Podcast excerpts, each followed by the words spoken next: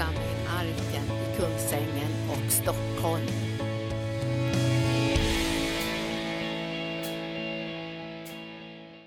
Så idag är det sabbat, alltså vi kommer samman för att tjäna Herren tillsammans och öppna våra hjärtan för honom. Och allt vi gör i arken utgår ju från den här från söndagarna. Att vi kommer samman och prioriterar Jesus för att komma närmare honom, lyssna till hans ord, låta våra hjärtan beröras och att vi kan sammanfogas. Och därför är det viktigt att man kommer samman fysiskt. Nu vet jag att många av er sitter där hemma, men ni är ju hemma kanske i Norge och Finland och andra platser och där det är svårt att komma hit. Men det är en väldig skillnad att sitta hemma framför tv-apparaten eller datan och vara på plats. Men jag vill välsigna dig nu och jag önskar att du ska få känna att du är här genom Guds ande så du kan känna den här beröringen sen också när vi går in i förbönen. Halleluja. Jag tänkte idag, det var, jag frågar ju alltid Herren så vad jag ska predika. Och det håller jag nästan på en hel vecka faktiskt. Om jag ska predika en söndag så går jag och föder olika saker under veckan och frågar Herren, vad har du på ditt hjärta? Vad vill du ge till församlingen den här söndagen? Och då vet ju jag att ni har väldigt många olika behov. Och att ni också har bett så här, Herre, tala till mig. Visst är det så? Det är därför vi också ber innan mötet på morgonen för att vi ska kunna få tag på Guds ande så att vi känner att Gud ger näring och bryter brödet till oss som är här, som har olika behov. Och så svarar han på olika frågor. Och därför ska du sitta bedjande också och säga, Herre, det som jag önskar att få in i mitt liv idag, bara bryt brödet in i mitt liv. För allt som jag nu säger idag kanske inte är till dig, men det finns någonting till dig. Visst är det underbart att den helige Ande kan bryta brödet till var och en.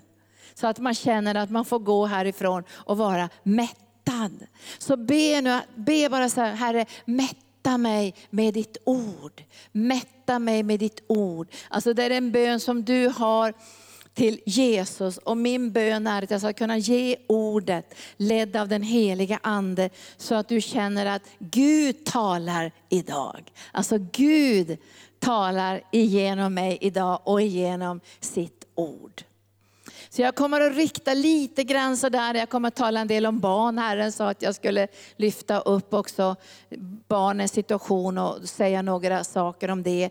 Men, men jag ska börja med att läsa ifrån, ifrån första Korinthierbrevet om grunden.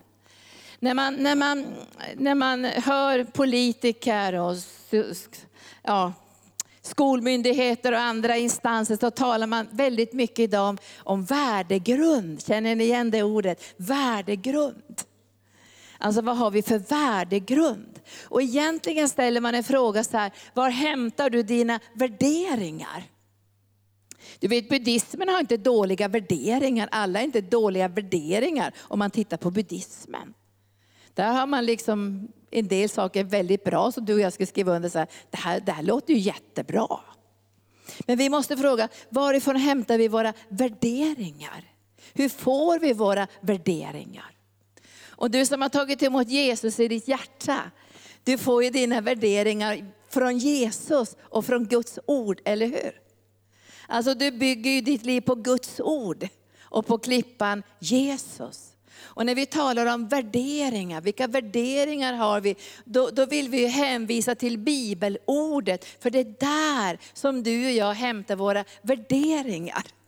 För vi har kristna värderingar och inte vilka värderingar som helst. Utan vi grundar våra värderingar inte bara på moral i största allmänhet, utan vi har ett möte med Jesus.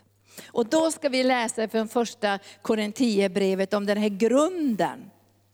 Och nåden som vi har fått att bygga på den grunden. Alltså vi bygger inte med hö och strå, vi bygger inte med människomeningar, vi bygger inte liksom med liksom politiska stenar i vårt byggande, utan vi bygger med Guds ord. Det är Guds ord vi bygger på. Och vi kan inte lägga någon annan grund än den som Gud har lagt. Alltså det är ingen människogrund som vi bygger på. Därför är vi så otroligt unika, eller hur? Vi bygger på en grund som Gud har lagt i den här världen. Alltså han har lagt själva grunden. Men vi har fått nåden att bygga på den här grunden och därför kallas vi för förvaltare. Och förvaltare, säger Jesus, måste vara pålitliga. Det måste gå att lita på oss som är förvaltare. Och vi ska förvalta evangelium om Jesus. Det är det som vi ska förvalta. Evangelium om Jesus Kristus. Och vad evangelium betyder och vad evangelium är och vad evangelium kommer att kunna förmedla in i människors liv. Så Gud har lagt en grund. Och nu läser jag det, jag läser rakt upp och ner. Ingen annan grund än den som är lagd Ingen kan lägga en annan grund än den som är lagd, Jesus Kristus. Alltså vår grund är inte moralläror eller politik eller sådana samhällsförändrande stenar. Utan vår grund är Jesus Kristus. Alltså relationen med Gud genom Jesus Kristus. Är inte det underbart? Alltså vi hämtar våra värderingar från en person som vi har lärt känna och som vi älskar. Visst ger det oss trygghet? Och, och, och det står ju så här i Bibeln att, att allt kommer att vackla, allt kommer att skaka, allt kommer att falla. Men vi har fått en grund som aldrig kan skaka.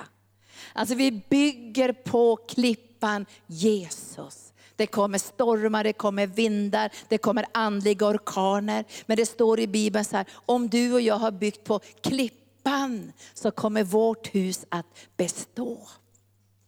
Vad viktigt det är att vi hämtar våra värderingar från Guds ord. Och inte bara människomeningar. Och när vi bygger Guds församling så bygger vi via bibliska principer. Och vi får inte bygga med hö och strå. Och det står så här att om någon bygger på grundstenen med guld och silver och ädla stenar, eller med hö och trä och halm, ska det visa sig hur var och en har byggt. Så vi bygger våra egna liv ihop med Jesus och sen bygger vi tillsammans.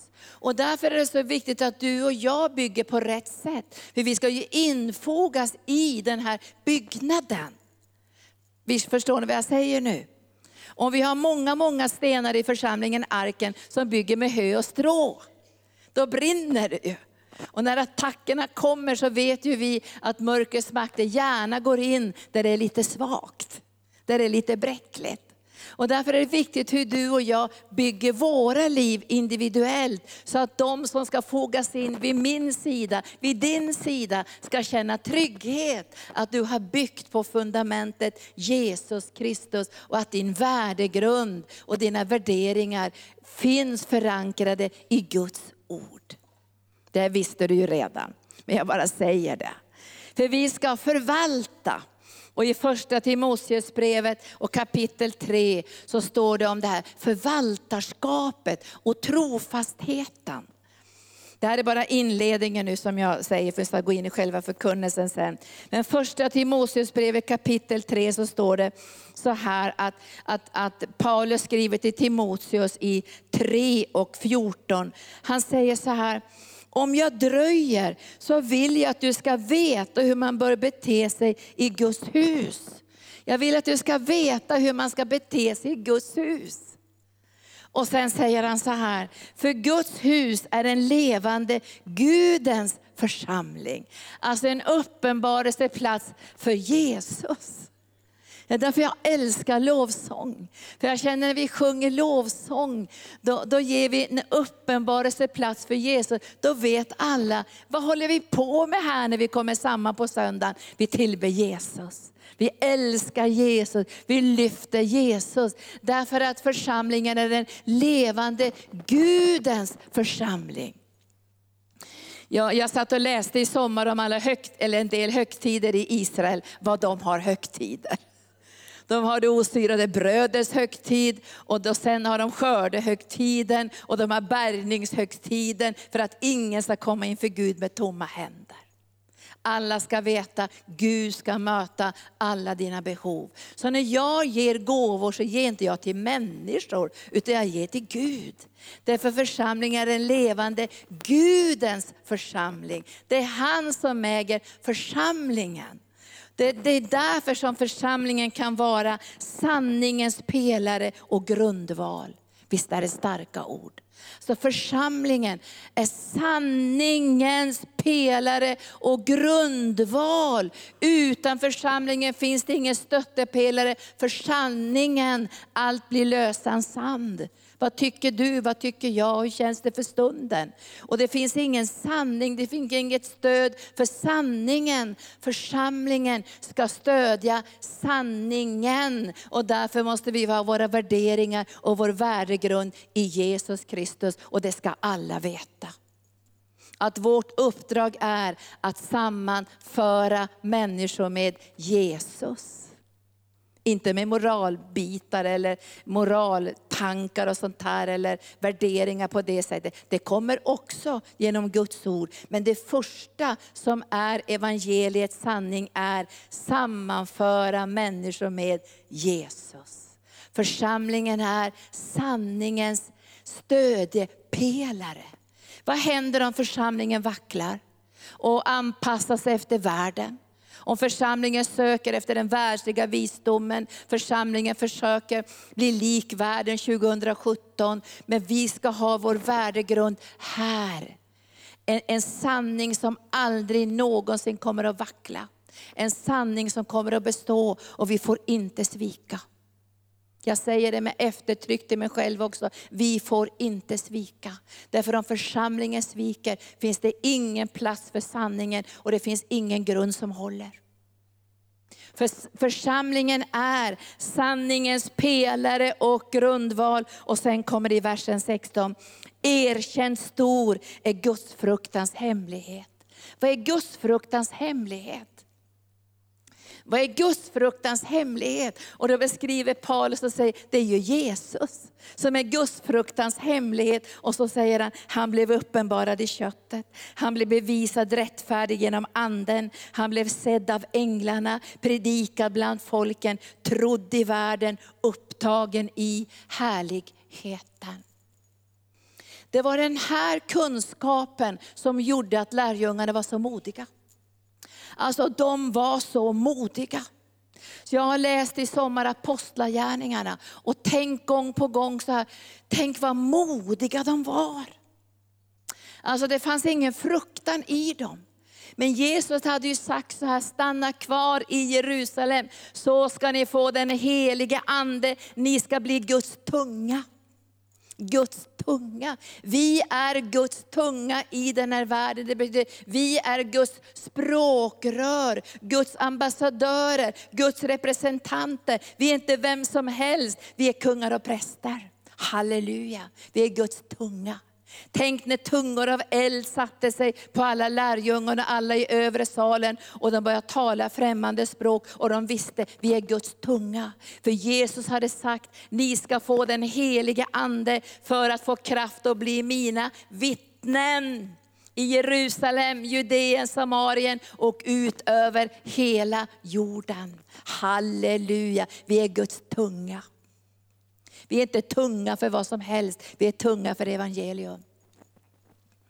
Jag tycker, jag vet, vi lever i ett demokratiskt samhälle och det är viktigt att rösta och allt det här är viktigt att engagera sig i samhällsfrågor. Men jag känner det allra viktigaste för mig som tjänstegåvare att veta, jag är Guds tunga. Jag förvaltar evangelium, jag förvaltar Guds ord och jag förvaltar Guds sanning. Det är det som vi förvaltar. Och vi kan se i många politiska partier finns det fragment av det som vi tycker är jättebra och känner igen i skriften. Men du och jag förvaltar evangelium. Vi är Guds tunga. Halleluja. Och vad lärjungarna var modiga. Och jag bara ska citera här lite grann nu när jag går in i det jag ska verkligen fördjupa mig idag som gäller barnen. Så, så står det i Apostlagärningarna 4, så vet ni att Petrus och Johannes gick upp till, till templet för att bedja. Och då sitter det en man där som är förlamad. Och han tittar på dem för att de ska ge honom lite pengar. Men de tittar tillbaka och säger så här, silver och guld det har vi inte. Men det vi har, vilken självsäkerhet. Det vi har det vi har att förvalta, det vi har tagit emot ifrån Gud, det ger vi dig. Så frimodiga ska du och jag vara. Det ger vi dig. Det som vi har fått ifrån Gud att förvalta, det ger vi dig. Och så säger han till den här mannen, res dig upp. Och den här mannen får, alltså får tillbaka känslan i benen, kraften i benen. Och han hoppar och han dansar. Och det blir ju, jag ska säga inte kravaller, men det blir lite uppståndelse. Och man börjar ifrågasätta, vad är det här för någonting? Och då predikar de sanningen och säger, det är kraften i det här namnet. Det är tron på det här namnet. Och så predikar de om Jesu död och Jesu uppståndelse och den seger som Jesus har vunnit. De är koncentrerade kring själva huvudbudskapet genom hela apostlagärningarna vem Jesus är. Han har dött på korset, han har uppstått, han ger evigt liv och i hans namn finns det befrielse, det finns hälsa, det finns upprättelse, allt som vi behöver. Och det blev en sån turbulens här så de säger, ni får inte predika det här namnet. De förbjöd dem att predika i namnet. De förbjöd dem att predika i namnet. Men vad svarar lärjungarna? Nu ska jag bara citera vad de svarar. De säger så här, döm själva Ska vi lyda er eller ska vi lyda Gud? Och så säger de, vi för vår del, vi kan inte låta bli att tala om vad vi har sett och hört. Det här är Apostlagärningarna kapitel 4. Vi för vår del kan inte låta bli. Vad var det som var drivkraften i deras liv? Kärleken till Jesus. Eller hur? Alltså de älskade Jesus så mycket så de kunde inte hålla tyst. Och varför kunde de inte hålla tyst? För de visste från djupet av sitt hjärta att de var Guds tunga. Det var de som förvaltade evangelium. Det var de som är bärare av sanningen. Vi för vår del kan inte låta bli. Ibland kan man känna sig, jag kan inte låta bli på det negativa ibland. Har ni känt någon gång att man ibland får hålla tillbaka, man får lust att säga någonting. Och man får lust att, man får lust att säga, får man bita sig i tungan och bara hålla tyst. Men när det gäller evangelium, då kan vi inte låta bli. När du öppnar din mun så kommer evangelium ut. Häromdagen så pratade jag med ett barn, jag tror han var kring fem år gammal, och jag började prata om Jesus med honom. Så tittade han med stora ögon på mig och sa, vem är Jesus? Vem är Jesus? Alltså han hade inte en aning om vem Jesus är och var. Han hade inte en aning om det. Och då kan ju du och jag bara räkna ut att han har säkert inte gått i söndagsskola. Han har säkert inte hört någonting om Jesus i förskolan. Han har kanske inte hört någonting om Jesus hemma heller. Men titta med stora ögon, vem är Jesus? Men vi för vår del kan inte låta bli att tala om vad vi har sett och hört. För när vi öppnar vår mun så är vi Guds tunga. Har ni känt den drivkraften? Den elden, den passionen, den branden. Och Paulus han känner sig nästan lite knäpp när han säger till, till i Korinthierbrevet kapitel 2 så säger han så här, ni måste ha lite, lite så här, jag måste ursäkta mig säger han. För ni tycker kanske jag är lite knäpp nu, men jag brinner med en eld ifrån Gud. För jag har trolovat er med en enda man. Jesus Kristus. Och nu har jag en sån rädsla i mitt hjärta, säger Paulus, att ni har tappat den här första och uppriktiga kärleken och troheten till Jesus Kristus. För han brann av en eld. Och när jag läste Apostlagärningarna kapitel 4 och kapitel 5 så tänkte jag, den elden vill jag ha. Jag för min del kan inte låta bli att tala om vad jag har sett och hört. Därför att jag är Guds ambassadör. Jag är Guds vittne. Jag har en kallelse från Gud att, att förklara för människor vem Jesus är och vad försoningen innebär. Och vet ni vad de gjorde? Ni kan läsa där i kapitel 4. När det blev en sån där turbulens och de skulle inte få predika längre i namnet Jesus, då gick de hem till sina och började ett bönemöte. Och vet ni vad de bad där? Hjälp oss Jesus att bli riktigt försiktiga nu. Så vi är riktigt allvarsamma nu så vi inte får något motstånd. Nej, vet ni hur de bad? De bad så här, varför larma hedningarna och folken tänker förfänglighet? Nej, nu ber vi att Jesus ska sträcka ut sin hand och göra ännu mer under och tecken. Och vad händer då? kan läsa det sen. Då skakas hela huset av Guds kraft och alla blir uppfyllda av den heliga Ande. Och du kan läsa vidare Apostlagärningarna 5, så blev det en helande vecka väckelse. Så kraftfull att man till och med la människorna under skuggan av Petrus och människor blev helade. Det blev en helande väckelse och då blev det motstånd igen. Och då sa man, ni får inte predika evangelium. Sa inte vi med eftertryck att ni var tvungna att vara tysta? Vad tror du de svarade? Döm själva. Ska vi lyda Gud eller ska vi lyda människor?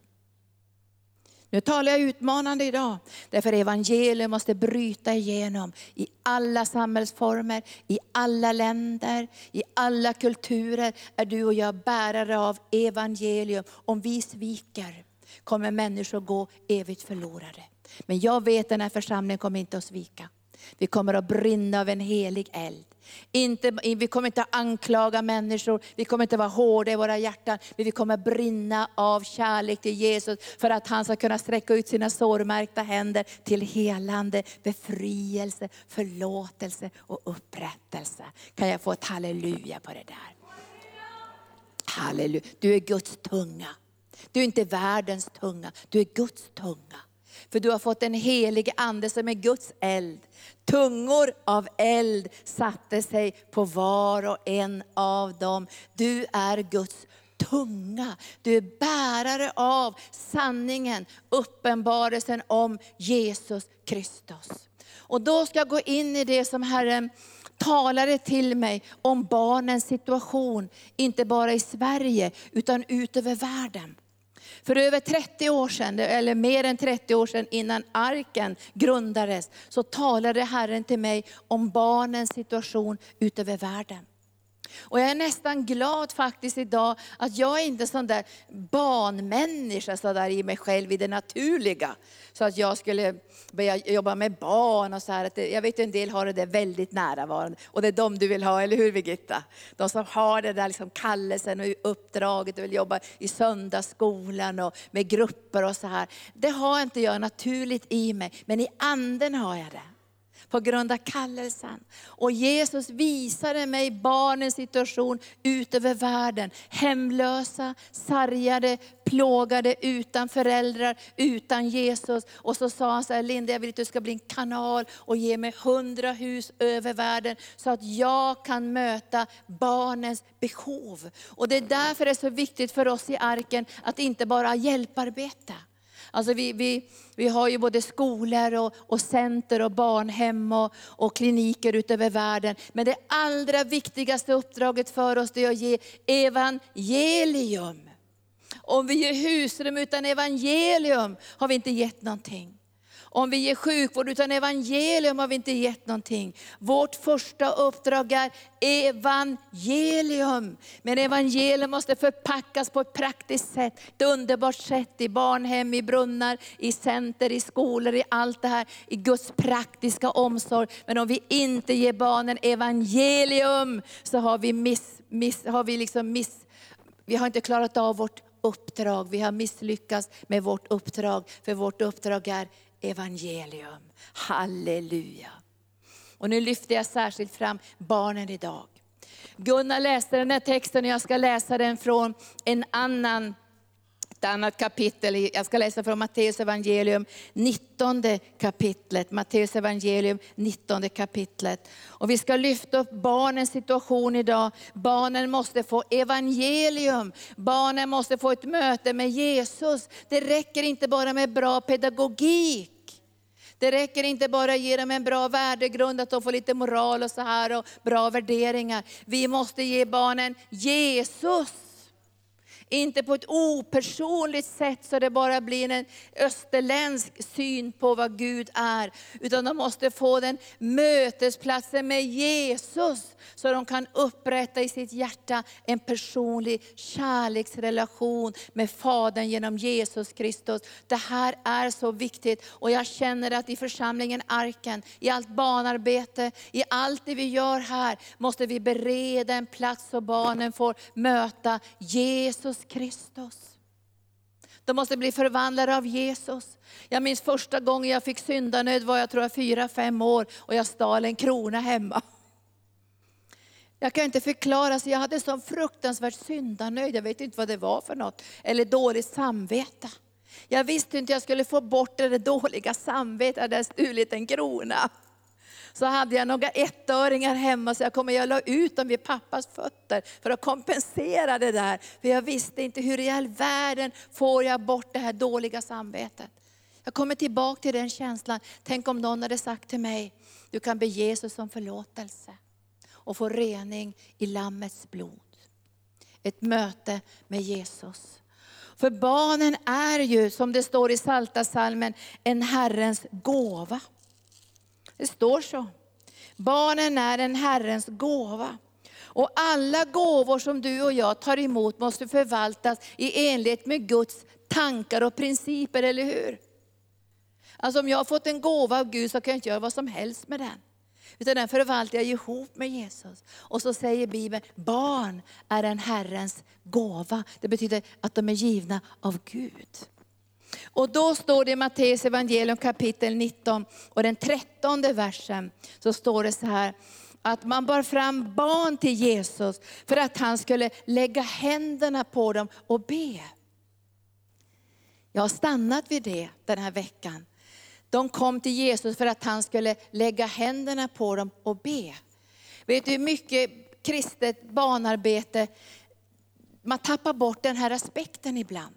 Så det blir bara lite mysigt och lite scoutverksamhet och lite underhållning och lite lekar av olika slag. Men när de här föräldrarna kom till Jesus så var det för att han skulle lägga händerna på dem och be för dem.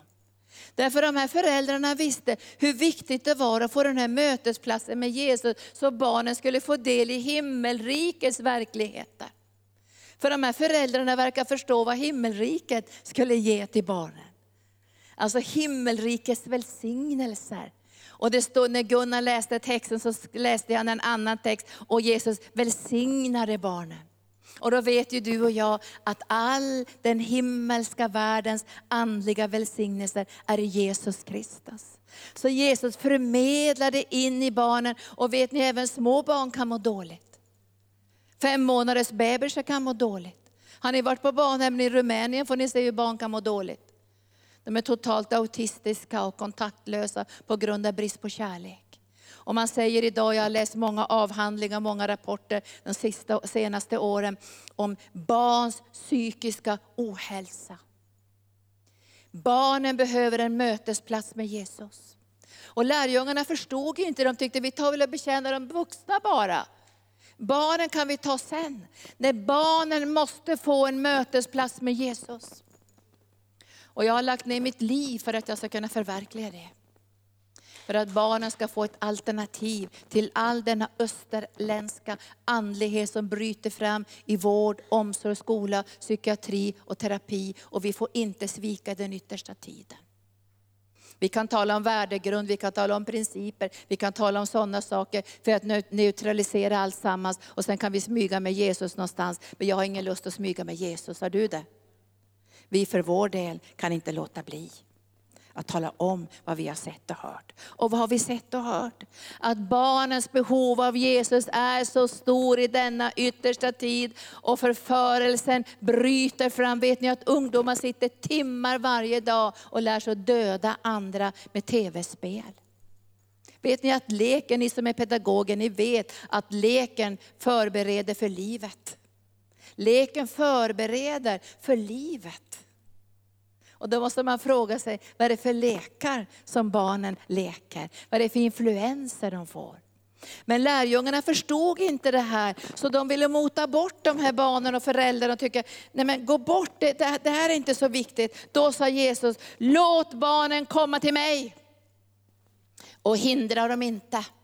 Låt barnen komma till mig. Och vi ska bana en väg här i arken. Och jag tror många, många troende tillsammans med mig över hela världen vill bana en väg för, för barnen rakt in i Jesu hjärta. Det är vi som har ansvar att bana den här vägen, vet ni det? Vem ska bana den här vägen om inte vi gör det? Om vi smyger med Jesus och döljer honom och vi försöker liksom lulla kring och göra lite luddigt så här, vår lilla värdegrund. Vad då för värdegrund? Vår värdegrund, är, vi värderar ju allt utifrån Jesus. Vad säger han? För vårt uppdrag är att göra alla folk till lärjungar. Lärande dem allt vad jag har befallt er, för jag är med er alla dagar in till tidens slut. Predika bra Birgitta? Halleluja. Tack Jesus. Låt barnen komma till mig. Det här har jag stannat vid, mig. För det här har varit en frestelse för mig också. Att nu döljer vi Jesus och så flummar vi på lite grann och så håller vi undan Jesus och gör vi väldigt neutralt så här, så kanske ingen bråkar med oss. Men du vet att apostlagärningarna handlar om bråk hela tiden om bråk. Därför att lärjungarna visste, vi är Guds tunga, vi förvaltar sanningen och vi måste bereda en mötesplats för människor så de får förvandlas av Jesus Kristus och få evigt liv. Vi får inte svika i denna yttersta tid. Låt barnen komma till mig och hindra dem inte, för himmelriket tillhör sådana. Och så la han händerna på dem och så står det i andra texter, så välsignar han, han la händerna på dem, så välsignar han dem. Och jag tror när han välsignar dem sa han, hon är min, han är min. För det står ju i Bibeln, så här, innan vi ens knappt var formade i vår moders liv, så såg han oss och sammanvävde oss i djupet. Och alla våra livsdagar la han, skrev han in i Livets bok. Och ni vet om att Johannes döparen blev uppfylld av den helige Ande i moderlivet. Och nu läste jag en liten rapport om att små barn redan i tredje månaden kan ta emot musik. Och, och när de lyssnar på musik i moderlivet så försöker de sjunga med. Det tyckte jag var en gullig rapport. Men jag tror att mer och mer kommer man att se att livet börjar vid befruktningen. Där börjar livet. Där vilar det Guds ande. Där skrev han alla dagarna i Livets bok. Vi får inte svika i denna yttersta tid, för vi är Guds tunga. Vi ska bära Guds eld till folken. Det kan bli lite motstånd, det kan bli lite bråk. Men om vi tänker att vi har det här uppdraget och det måste igenom alla kulturer. Det måste till alla länder ut över hela världen. För annars kan inte Jesus komma tillbaka. Det är ett av de sista tecknen. Evangelium ska nå ut till alla folk och alla folkslag. Sen ska Jesus komma på himmelens skyar. Du är Guds tunga. Låt barnen komma till mig. Och så la han händerna på dem. Och vem kan hindra barnen?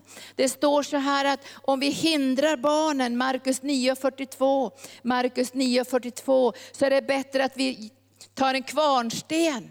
Och vi kanske skulle göra små kvarnstenar och säga häng den här kvarnstenen kring din hals. Därför Jesus säger, om vi förför en av de allra minsta, då är det bättre att du sätter en kvarnsten runt din hals.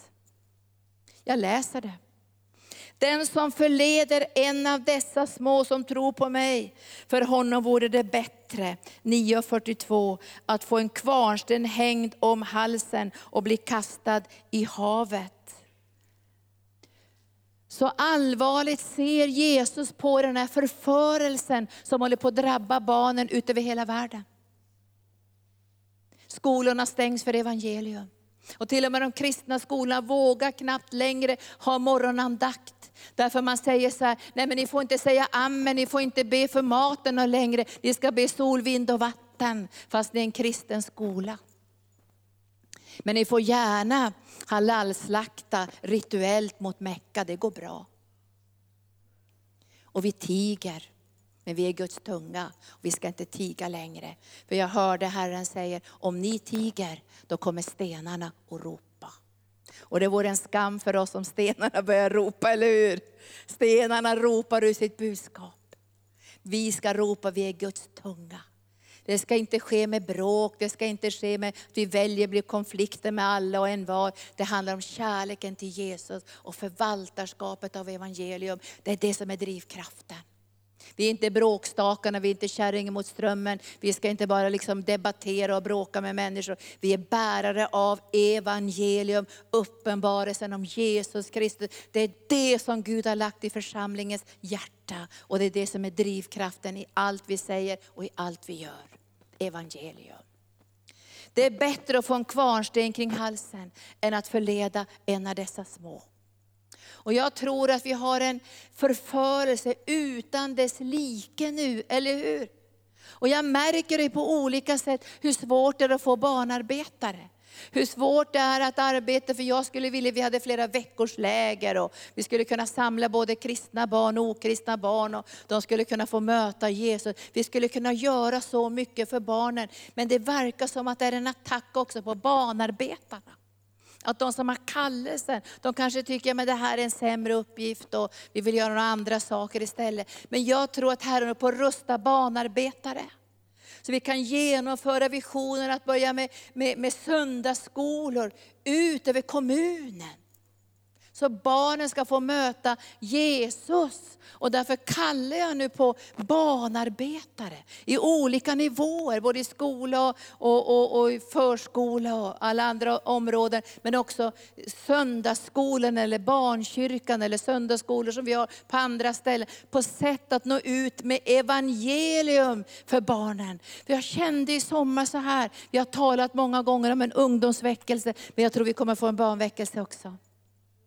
Barnen kommer att möta Jesus, kommer att skaka under Guds kraft, kommer att förvandlas av hans kärlek och psykologen och psykiatern kommer att säga, var är ADHD någonstans? Jag tror vi får ändra den här diagnosen. Det verkar som att det har skett någonting i de här barnens liv. Den här psykiska ohälsan, självskadebeteenden. Vad är det som händer? Och då kan du säga, vi har sammanfört barnen med Jesus.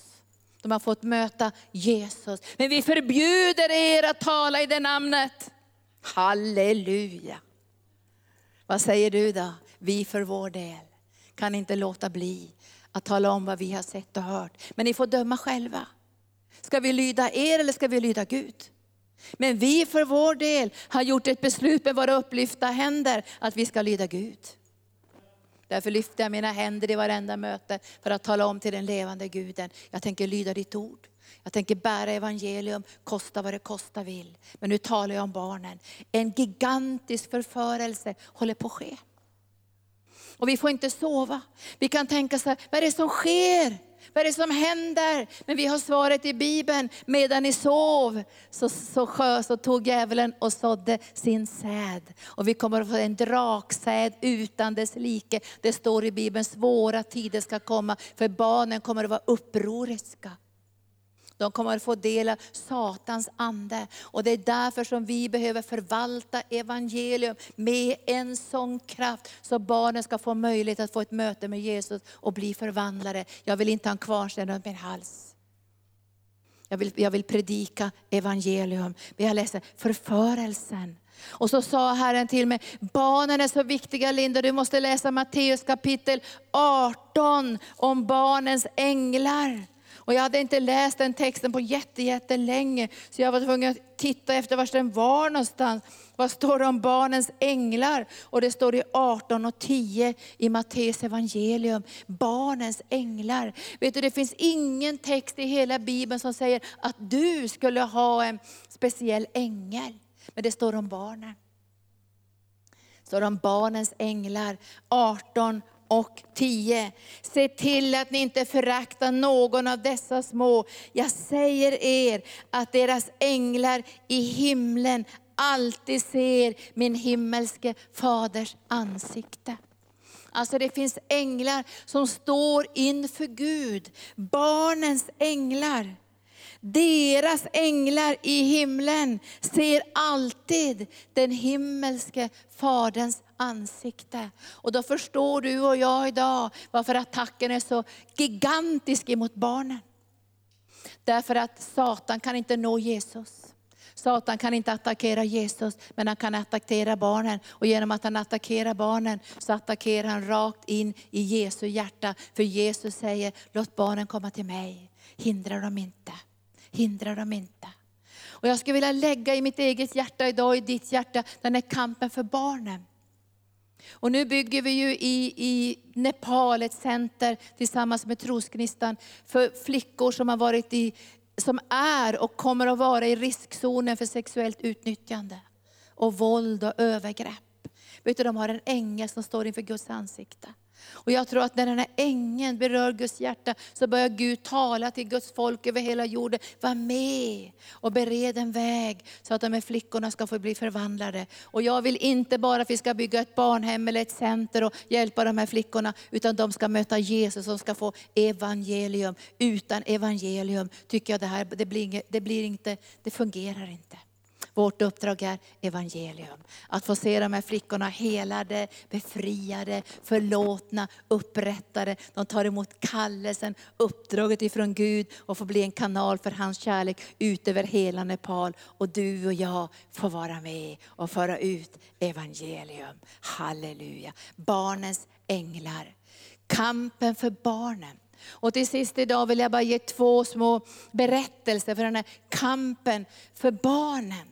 Jag skulle önska att vi fick det här i vårt hjärta, kampen för barnen. Kanske du inte kallar det barnarbete, men be för det. Be att vi får hit mängder med människor, både unga och äldre. Man behöver inte vara 20 år eller 15 år för att vara barnarbetare. Barnen behöver äldre.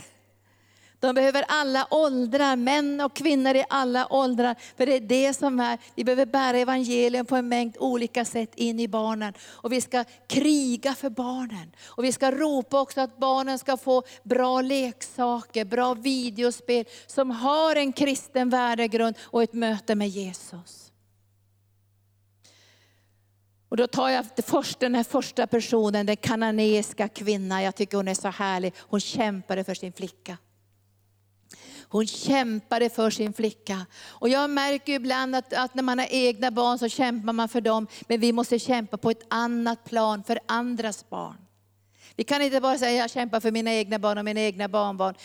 Det, det, det, det, är klart vi ska göra det, men vi har en högre kallelse att föra ut evangelium till alla barn över hela jorden. Vi kan inte göra allt, men det vi ska göra, det ska vi göra. Så var med mig nu de här veckorna och så ropar vi till Gud om medarbetare för ungdomarna, för barnen. Starka medarbetare med kallelse som kan bära evangelium. Nu tror jag på lek också, och tacokvällar och allt vad det heter och fotboll och sånt. Men framförallt är det evangelium som ska nå in i de här barnens liv. För bra fotboll kan de få någon annanstans och de kan få andra kuliga saker i andra organisationer. Men vårt första uppdrag är evangelium.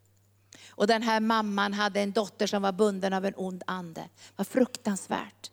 Alltså ha en dotter som var bunden av en ond ande. Men jag tror, jag får prata med henne sen när jag kommer hem till Herren. Men jag tror att hon såg när Jesus välsignade barnen. Jag tror hon såg det. Det är bara vad jag hittar på, men jag tror hon såg det. För det måste ha hänt någonting i hennes hjärta och hon tänkte på en gång så här, jag måste få min dotter kopplad med Jesus. Kosta vad det kosta vill, jag måste få min dotter kopplad med Jesus. Och så tänkte hon så här på insidan, men jag har ingen rätt att komma till Jesus. Jag tillhör ju hedna folken. Och han hade sagt Jesus att jag har kommit till det judiska folket. Men hon tänkte ut, på något sätt ska jag nå fram till honom. Jag ska skrika högt tänkte hon. Bra metod. Så hon började ropa högt och sprang efter Jesus. Och hon ropade på Jesus till lärjungarna, blev så jättesur på henne och så sa, gör någonting Jesus som plågar livet ur oss med sitt ropande. För hon tänkte om jag ropar högt då får jag bönesvar. Men det var inte det som gav bönesvaret. Och när Jesus säger så här, du måste förstå kvinna, säger han att jag har kommit till det judiska folket. Jag kan inte ta barnens bröd och ge till hedningarna i det här läget. För det var efter korset som evangelium skulle nå alla folk och alla raser och alla kulturer. Men den här kvinnan, hon bara får en blixtidé. Och så säger hon så här, ja jag förstår det här säger hon, att brödet är till barnen. Men jag har, jag har hittat en smula och det räcker med en smula. Tänk om Jesus hade sagt till henne, vem behöver helande? Är det du eller vem är det? Det är min dotter. Det är min dotter. Det är min dotter som är bunden av en ond ande. Alltså hon krigar för sitt barn. Och jag tror Gud håller på att resa upp krigare över hela Norden som krigar för barnen. För att de ska få evangelium. Jag vet och jag säger till er idag att vi skulle få in mycket mer pengar till arken om vi, om vi tog och dolde Jesus. Jag vet det. Det skulle gå mycket, mycket lättare att, att få pengar från kändisar eller från olika organisationer om vi inte sa någonting om Jesus. Men jag kan inte tiga med det som är evangelium. Jag måste säga så här, även till de som ska sponsra och som inte är frälsta ännu, så måste jag säga till dem, jag vill att du ska veta, du som ger pengarna nu till det här mejeriet eller vad det än är, så ger vi barnen evangelium. Vi ger dem en mötesplats med Jesus. Jag vill att du ska veta det att, att vi är kristna och vi älskar Jesus. Och ibland tar det emot att säga det, men när jag väl har sagt det då känner jag halleluja, det känns så bra. Halleluja! Och det är många sponsorer som ännu inte är frälsta eller troende, som ger ändå, därför de respekterar vår ärlighet. Och att vi säger som det är, att vi vill ge barnen evangelium. Tack Jesus. Den här kvinnan hon drev på, hon fick hälsa för sin flicka. Och den, den andra personen innan vi ska bedja nu, det var ju den här pappan som hade en pojke som kallades för fallande sjuka i Bibeln. Alltså djävulen kom med sina onda andar och plågade den här pojken. Så kastade honom i elden, kastade honom i vattnet. Det var en otrolig, otrolig plåga. Men det kan hända att den här pojken, den här pappan också hade sett Jesus lägga händerna på barnen. Därför behöver världen se att du och jag lägger händerna på barnen. Det måste synas att vi har ett kristet arbete. Vi lägger händerna på barnen, vi ber för barnen, vi befriar barnen, vi, vi förmedlar läkedom till barnen. Världen måste få se det, annars vet de inte hur de ska be, bete sig. Och jag tror att den här pappan måste ha sett det här. Hur Jesus la händerna på barnen. Därför att han hade en sån otrolig nöd på grund av sin pojke. Alltså han, den här pojken hade plågats av de här onda andarna sedan han var jätteliten. Och då tänkte den här pappan, jag går till Jesu lärjungar. Kanske de kan befria min pojke. Men de här lärjungarna hade ju ännu inte riktigt gått i skola hos Jesus, så de kanske inte visste vad de skulle göra. Så de försökte befria, och det gick ju inte. Och, och då, pappan höll ju på att ge upp. Men så får han syn på Jesus. Och Jesus har precis varit på förklaringsberget tillsammans med tre av sina lärjungar. Och det bara strålar runt Jesus. Och den här pappan springer fram till Jesus och säger, här är min pojke som är svårt sjuk. Vi har försökt få läkedom genom dina lärjungar men de har inte klarat det. Men kan du, kan du, kan du? Och han bär fram den här pojken till Jesus. Och då säger vad Jesus, allt förmår den som tror. Och så lägger han händerna på den här pojken.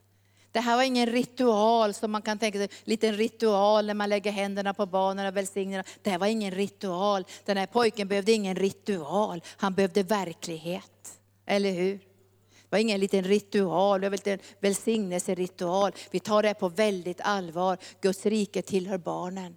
Och skulle barnen bli sjuka ska de få helande. Blir de bundna av mörker ska de få läkedom. Behöver de förlåtelse ska de få det. Ge förlåtelse, för det är evangelium. Och den här pojken behövde ingen ritual, han behövde befrielse. Och Jesus la händerna på den här pojken. Halleluja. Kriget mot barnen, kriget för barnen som du och jag är indragna i. Och den här pojken blir fullständigt helad. Han blir lös från de onda andarna. Han faller under, under Guds kraft och ligger till marken på marken. Läkedomen strömmar in i hans liv. Han blir fullständigt helad. Evangelium. Evangelium ska nå alla folk, alla stammar, alla ålderskategorier och framförallt barnen. Jag har ju sagt det tidigare, jag, jag, jag har försökt att jobba ibland med barn när jag var diakonissa, jag tyckte det gick väldigt dåligt. Jag funkar inte så när jag åker ut på fältet så har jag alltid Göran med mig. Göran är ju på att säga en andlig trollkonstnär. Han kan vara administratör och han kan leka med barnen, han kan undervisa barnen, han kan göra allting. Så jag säger till Göran, jag ber för barnen, flödar med smörjelsen, lägger händerna på dem, löser dem, befriar dem och läker, sänder läkedom. Sen får du fortsätta göra, säger jag. Och så har Göran stora samlingar och gör olika saker. Men barnen behöver många olika sidor av det här. Men vi ska ropa till Gud och be till Gud att vi ska få en barnväckelse. Det ska bli en längtan i barnens hjärtan efter Gud. Jag tror att jag hade en längtan efter Gud när jag var liten. Det var ingen som sa någonting om Jesus, men jag hade en längtan. Jag, jag är från samesläkt så jag hade det lite samiska, det här, att det finns någon i naturen och det, naturen talar till mig och det finns någonting som är större. Det fanns det, men det var aldrig någon som sa att det är Jesus som du ska möta och bli förvandlad av och helad av och, och, och upprest av. För jag behövde verkligen helande som liten, för jag fick mina största problem i sexårsåldern. Tänk om någon hade sagt till mig, du kan få själens helande. När jag såg min döda morfar som hade dött på grund av mig. Vi åt ju upp alla hans sömntabletter och hjärttabletter och blodtryckstabletter, nästan alla i alla fall. För jag la ut på sängen och så började jag knapra i mig det mesta. Och på natten sa läkarna att hon kommer inte att överleva, det, det finns inte en chans. Utan det har smält så mycket att hon kommer att dö. Och då dog min morfar. Så jag var, när jag kom ut från sjukhuset så låg han i öppen kista. Och då, då fick jag fruktansvärda ångesten i mitt liv. Jag, jag, det var inte mycket med psykiater på den tiden, men det var ju mycket andra hjälp man fick. Men tänk om någon hade sagt, du kan få möta Jesus. Vi får inte svika i en tid som denna. Och jag vet om att du kommer inte att svika. Därför du är Guds tunga. Du är Guds tunga. Och vi ska be nu en stund, att vi ska be, nu är vi i församlingen Arken, men vi ska be en stund här att vi ska få många barnarbetare, både i alla åldrar. Och att alla de här tjänsterna som vi nu söker på Kungsskolan och, och växthuset, att allt det också ska bara mötas. Därför Gud har de här människorna. De kanske kommer från Norge, de kanske kommer från svensk Finland, de kanske kommer från andra platser i Sverige. För att säga, vi vill sätta till vår skuldra och förverkliga den här visionen i församlingen arken. För vårt uppdrag är inte bara till vuxna, vårt uppdrag är till barnen. Det är därför vi har förskola och skola och allt vad det här heter och missionsarbete och allt det Det är för Gud har lagt i våra hjärtan att Jesus ska få lägga händerna på barnen och de ska få bli helade och upprättade. Och vi har redan börjat be idag så jag känner att det ligger i linje med det Birgitta sa också. Vi ber till Gud att han ska sända arbetare. Skörden är stor men arbetarna är få. Beskördens Herre att han sänder arbetare till skörden. Och nu ber jag bara en kort bön. Jag tackar dig Jesus. Och jag prisar dig Gud för att vi ska få se en väckelse bland barnen i Sverige och Norden. Att de små barnen kommer att förvandlas genom din Andes närvaro. Jag ber dig helige Ande att barnen ska börja längta efter dig. Som jag längtade efter någonting större när jag var barn. Som jag sökte efter sanningen. Men jag fick den inte, för det fanns inga som predikade. Det fanns ingen som nådde in i mitt hjärta. Men jag ber dig helige Ande, Sekiteria, Brekonoria, Esokoria, Messekaidia, Ekosiria. Så ber det heliga Ande att du ska sända arbetare Sänd ungdomsarbetare, sänd ungdomspastorer, sänd alla nivåer av ledare för barnen på alla platser. För vi har fått ett uppdrag att ge evangelium till barnen. Och jag ber dig heliga Ande att alla diagnoser ska böja sig. All ADHD, all autismen och allt vad det heter ska böja sig i det dyrbara vackra namnet Jesus. Och psykiatrin och terapin och läkare ska stå förundrade över att Jesus har förvandlat barnens liv. De har fått inre frid och vila. De har fått helande och upprättelse. Och jag tackar dig Jesus för att du ska bana vägen så att evangelium ska nå barnen. Inte bara en positiv värdegrund, inte bara bra värderingar. De ska möta Jesus på ett personligt, starkt och underbart sätt. Och därför lyfter jag barnkyrkan. Jag lyfter skolan, förskolan, växthuset. Jag lyfter all mission till barnen utöver världen. Jag lyfter också allt som ska göras finnas genom arken av Kids Action Night och söndagsskolor utöver den här kommunen. Jag bara lyfter barnen inför dig Herre och de ska få evangelium. Och jag prisar dig Gud för att du ska ge oss styrka så vi inte backar när vi får motstånd. Så vi inte bara blir rädda och gömmer undan ditt namn. Vi är stolta över dig Jesus. Vi vet att det är bara du som kan förvandla människors liv. Och även det lilla barnet kan bli född på nytt. Även det lilla barnet kan få den här mötesplatsen med dig och få sitt liv förvandlat. Så jag ber dig helige Ande, fyll våra hjärtan, sekitaria. Även om vi inte har egna barn, inga egna barnbarn, så ska vi kriga för barnen. Vi ska kriga så evangelium kommer fram och vi ska inte hindra barnen att komma komma till dig. För barnen ska ha sin lovsång, barnen ska ha sin lovsång, barnen ska ha sin lovsång. Och jag bara prisar dig Herre, barnen ska få verktyg för att kunna stå emot mörkrets makter. Barnen ska få verktyg, barnen ska få verktyg. De ska sjunga lovsången i templet som på Bibelns tid. De ska ha verktyg, för du har sagt här, du barn och spädbarns mun har du berett ditt lov för att nedslå fienden och den hämndgirige. Och barnen ska ha lovsången. De ska inte bara sjunga världsliga och orena sånger, de ska sjunga lovsånger, tillbedjans sånger, sånger där de får ära och upphöja Jesus Kristus. För barnen har en lovsång och barnens lovsång ska ljuda i det här landet. Överallt i det här landet ska barnens lovsång ljuda i Jesu namn. Amen. Halleluja. Och det säger jag till sist när det gäller barnen, det finns en väldigt motstånd mot barnens lovsång. Vet ni att djävulen skulle göra allt för att barnen inte skulle kunna få sjunga. Och vet ni att till och med fariseerna, som skulle egentligen vara bärare av Guds ord, säger stoppa barnen, tysta barnen. Hör ni inte hur barnen sjunger? Du vet när Jesus red in i Jerusalem så, så sjöng barnen och prisade Gud. Då säger bara Jesus här, har ni inte hört vad Guds ord säger? Ur barn och spädbarns mun har jag berett mitt lov för att nedslå fienden och den hemgirige. Tänk om vi släpper ut barnen bland vargarna utan att ge dem redskap. Hur ska de stå emot mörkret? Hur ska de segra över de krafter som vill förföra dem på olika sätt? De måste få lära sig lovsången. Och därför är lovsången i allt barnarbete ska säga, ett väldigt viktigt fundament för att barnen ska få en varm och öppen kärleksrelation med Jesus. Tack underbara Jesus. Halleluja. Vi ska be lovsångarna komma fram och det som är min bön idag, som är säkert din bön också, det är frimodighet. Att vi inte ska bli fega och flummiga och försiktiga. Och, vet du, det går inte att förstå vad vi säger om vi är för flummiga. Vi måste vara tydliga. Tydliga för evangelium. Jag hörde nu med den här Anna Kindberg Batra, eller vad hon heter, som blev, blev avskedad. Då sa man så här, hon, hon är inte tydlig med, de sa många saker, bland annat sa de så här, hon är inte tydlig med att förklara Moderaternas politik. Alltså hon är inte tydlig, hon är inte bra nog att förklara Moderaternas politik. Politik är ju en sak. Men jag skulle önska idag att du och jag blev väldigt duktiga på att förklara evangelium. För man blir ju ställd när en liten unge säger, vem är, Je vem är Jesus? Man blir helt ställd för man tänker, vet du inte ens vem Jesus är? Och man tänker, hur ska man, var ska man börja någonstans? Så jag börjar säga, ja men eh, Gud och Jesus har skapat dig. Han skapar dig också. Man tänkte, gode Gud, här finns ingen kunskap alls. Vi ska be om tydlighet, att förvalta och förklara evangelium.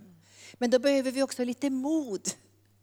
Så vi inte bara är försiktiga och mörka lite grann och döljer det. Och det, ja, den här värdegrunden, vilket då värdegrund? Jag har läst buddhismens värdegrund. Man ska vara rädd om djur och man ska, man ska leva rent sexuellt. Det är ganska bra värderingar. Det finns bra värderingar i Miljöpartiet också. Ta hand om naturen. Men dina och mina värderingar har förankrats i Jesu hjärta och i Guds ord. Jag ber idag för mig själv vi har bett hela sommaren, Gunnar och jag, att vi ska få frimodighet nu under den här hösten att föra ut evangelium.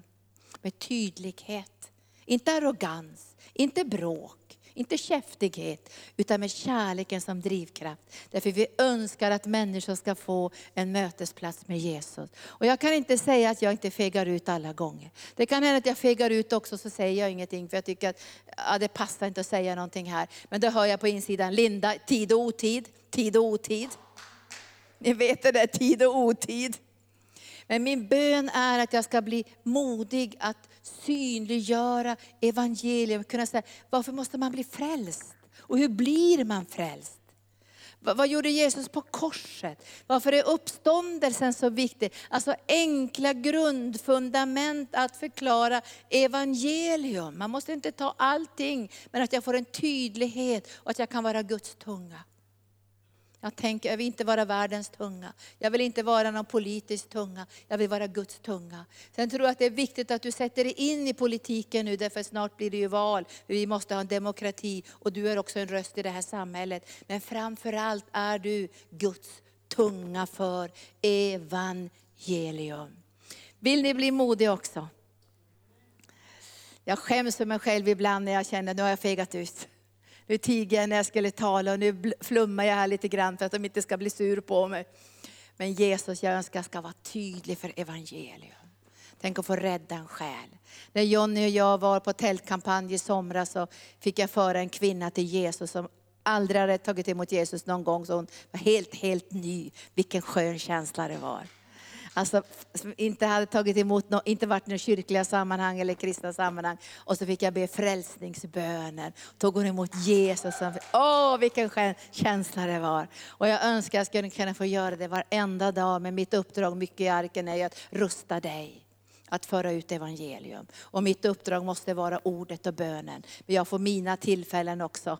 Väldigt ofta får jag mina tillfällen att ge evangelium. Och i fredags gav vi evangelium till en liten tjej också som inte hade någon kristen anknytning. Så fick jag berätta om henne, för henne om frälsningen och om Jesus. Hon tog inte emot Jesus då, men man måste, måste säga vi gör det sen. Vi får ta det sen om du inte vill ta det nu. Så vi gör så här att vi sjunger en sång nu och känner du så här nu, ni behöver inte gå fram om ni inte vill, ni är säkert modiga de flesta av er. Men om du känner idag att du bara skulle vilja proklamera ut det här, för jag behöver göra det för mitt eget liv. För det uppdrag vi har fått i arken med inre bönen, barn i skolan och alla de här delarna för ut evangelium i missionen och på andra ställen. Det är ett pris att betala för det här. Och jag känner att jag vill betala det här priset så att barnen ska få evangelium mötesplatser med Jesus. Och känner du nu att du vill bara ställa dig här framme och säga till Jesus, jag tänker vara modig i den här yttersta tiden, för jag är din tunga. Men är du här som behöver ta emot Jesus för första gången, alltså du vill bli frälst, då ska du ställa dig där, så kommer Torbjörn. Då kommer du dit Torbjörn och så ber du frälsningsbönen. Om du är här som inte har tagit emot Jesus, utan du är här och så tänker jag måste ta emot Jesus idag. Då vill vi be med dig frälsningsbönen. Är du här och du känner att mitt behov är att jag vill bli helad, då ställer du dig också här. Så kommer förebedjarna att be för dig till helande och kan hända att du har andra behov också. Men om du känner som med mig idag, att du vill bli frimodig för evangelium, då ställer du åt det här hållet. För där kommer jag ställa mig, för jag känner det avgörande för barnen att vi är tydliga med evangelium. Både i skolan, i omsorgen, terapi och psykiatrin, att barnen ska kunna få en mötesplats med den levande Guden. Och det får ske på många olika sätt och jag vet inte hur Gud kommer att leda. Men jag vet att jag måste ha det modet på insidan och prioriteringen. Utan evangelium går barnen evigt förlorade och de behöver frälsningen. Så snart de kan göra sitt eget beslut måste de ta emot Jesus som sin frälsare. Vi sjunger den här sången och sen ska jag ställa mig här själv för jag vill inviga mig för evangelium under den här hösten med frimodighet. Och vi kommer att få se många människor frälsta under den här hösten. Vi kommer att starta nya tillfällen för människor att komma hit och ta emot Jesus. Vi kommer att sträcka oss ut, vi kommer att förvalta det vi har på den här platsen. Men vi kommer också att sträcka oss ut på olika sätt för att nå bland människor som ännu inte har tagit emot Jesus.